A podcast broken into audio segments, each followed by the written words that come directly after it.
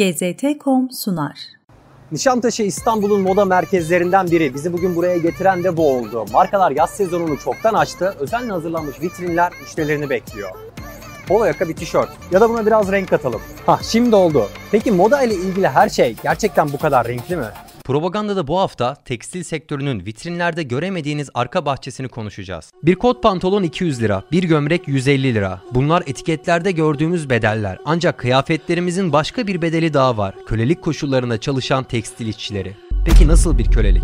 2020'nin Temmuz ayında İngiliz milletvekili Andre Britgen, Sky News'e verdiği mülakatta İngiltere'de perakendeciler için üretim yapan 10 bin kişinin kölelik koşullarında çalıştığını dile getirdi. It's around about 10,000 individuals who are effectively in modern slavery, providing garments for internet retailers.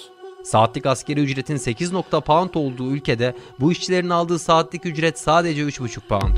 İnsanlar hayatta kalmak ya da ülkelerindeki akrabalarına para gönderebilmek için kölelik koşullarını kabul ediyor ve büyük markalar için çalışmaya zorlanıyor. Parakende tekstil devi Boho bu markalardan biri. Kurumsal sömürüye karşı kampanya yürüten STK Liberty Shared, kölelik koşullarında işçi çalıştırdığı sebebiyle Boho'nun ABD'ye ihracatını durduracak bir takım önlemler alınması için dava açtı. Moda sektöründeki modern kölelik İngiltere ile sınırlı değil. Bu köleliğin bir diğer yüzü de çocuk işçiliği. Fabrikaların ucuz ve hızlı moda üretmek için birbirleriyle yarıştığı küreselleşmiş dünyada çocuklar tedarik zincirinin içinde yer alıyor. Ve ne yazık ki ucuz, itaatkar, kolay sömürülebilen iş gücünü oluşturuyor. Birleşmiş Milletler Uluslararası Çalışma Örgütü tarafından yayınlanan son rakamlara göre köle ticaretinin kurbanı tahmini 40.3 milyon insan var. Çocuklarsa bu sayının %25'ini oluşturuyor. Global Kölelik Endeksine göre moda endüstrisi çocuk köleliğinin en yoğun rastlandığı sektörlerden biri. Çocuklar Benin'de pamuk tohumu üretiminden, Özbekistan'da hasata, Hindistan'da iplik eğirmeden, Bangladeş'te fabrikalarda kıyafetleri bir araya getirmenin farklı aşamalarına kadar moda endüstrisindeki tedarik zincirinin tüm aşamalarında çalıştırılıyor.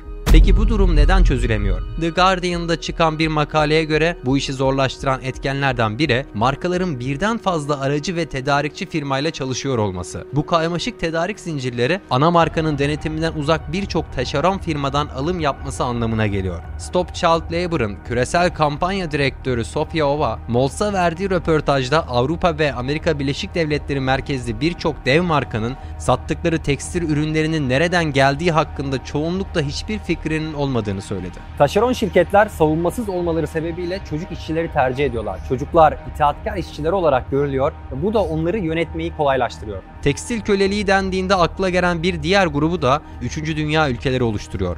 Bunların en meşhurlarından biri de Bangladeş. Bangladeş, 8 yıl önce çöken bir iş merkezinde 800'den fazla kişinin yaşamını kaybetmesiyle gündem olmuştu. İşte bu iş merkezi ülkedeki binlerce tekstil üretim merkezlerinden sadece biriydi. Ülke yoğun genç nüfusu ve yoksul halkıyla lüks tekstil markalarının adeta ucuz üretim cenneti. Binlerce fabrika ve atölyede çalışan tekstil işçilerinin %80'i kadınlar ve çocuklardan oluşuyor. İşçilerin çalışma süreleri haftalık 90 saati bulabiliyor ve buna karşılık aldıkları para aylık sadece 36 dolar. Yani günlük neredeyse 1 dolar. Bu korkunç sömürü tablosu Bangladeş'in gündelik rutinine dönüşmüş durumda. Ancak bu köleliği dahi geride bırakacak bir başka sömürü Çin'in Sincan bölgesinde yaşanıyor. Uygur Türkleri.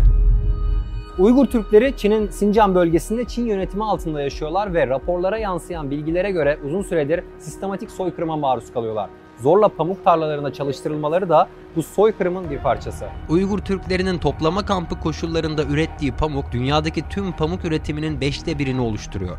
Bu köleliğin boyutunu gösteren korkunç bir oran. H&M, Burberry, Adidas, Nike ve New Balance bu bölgeden gelen pamuğu kullanan markalardan bazılarıydı. Skandalın Alman araştırmacı Adrian Zenz tarafından raporlanması ve medyaya düşmesi ardından bu markalar peş peşe Çin pamuğunu kullanmayı bıraktığını söyleyen açıklamalar yaptılar. Çin ise işçilerini kölelik koşullarında çalıştıran firmalara yaptırım uygulamak yerine buna karşı çıkan markalara yaptırım uyguladı. Dünyaca ünlü markaların Çin'deki dükkanları bir bir kapandı, reklamları durduruldu, ürünleri boykot edildi. Tüm bu modern kölelik örneklerini geçici birer skandal olarak görmemiz, gerçeklere gözümüzü yummamız anlamına geliyor. Karmaşık tedarik zincirleri ve denetimsizlik büyük birer sorun olsa da tüketiciler olarak markalar üzerindeki kolektif gücümüz elimizdeki en büyük çare. GZT.com sundu.